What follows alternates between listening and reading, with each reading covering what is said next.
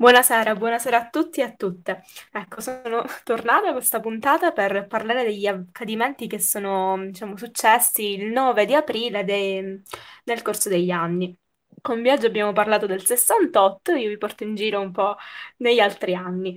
Partiamo subito dal 1400 di- eh, 1413 Ricordiamo che venne incoronato re d'Inghilterra Enrico V, è una figura molto celebre per la vittoria nella battaglia di Azincourt, quindi ci troviamo in ambito della guerra dei cento anni, ma è una figura ancora, mh, diciamo, quasi mitizzata nell'immaginario sia inglese ma anche europeo e mondiale, grazie alla- al dramma di Shakespeare, appunto Enrico V. Andando poi molto più avanti, arriviamo all'Ottocento. Nel 1821 ricordiamo la nascita di Charles Baudelaire.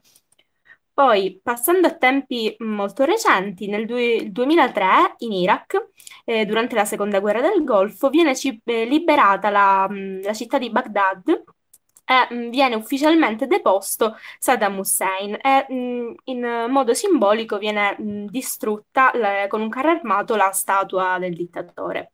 Sempre in questo ambito, l'anno successivo, ehm, do- l'anno successivo quindi alla liberazione, nel 2004, eh, si scatena una rivolta di ribelli, ehm, mh, sia un evento molto significativo perché questa ribellione favorisce l'unione delle due fazioni contrapposte di sciiti e sunniti.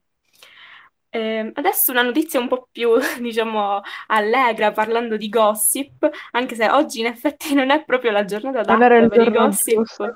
Esatto, gossip sulla famiglia reale d'Inghilterra. Oggi sappiamo che purtroppo poche ore fa c'è stata data la notizia della morte del principe Filippo, però noi mh, smorziamo un po' i toni e ricordiamo l'anniversario di matrimonio del principe Carlo con Camilla Parker Bowles il 9 di aprile del 2005. Adesso facciamo un altro passo indietro, torniamo al 68, che ho trovato due notizie, una mh, diciamo strettamente italiana, quindi il 9 di aprile del 1968 ci fu la chiusura di una fabbrica in, a Battipaglia, quindi in Campania, e che scatenò mh, delle sommosse popolari in cui addirittura ci furono delle vittime.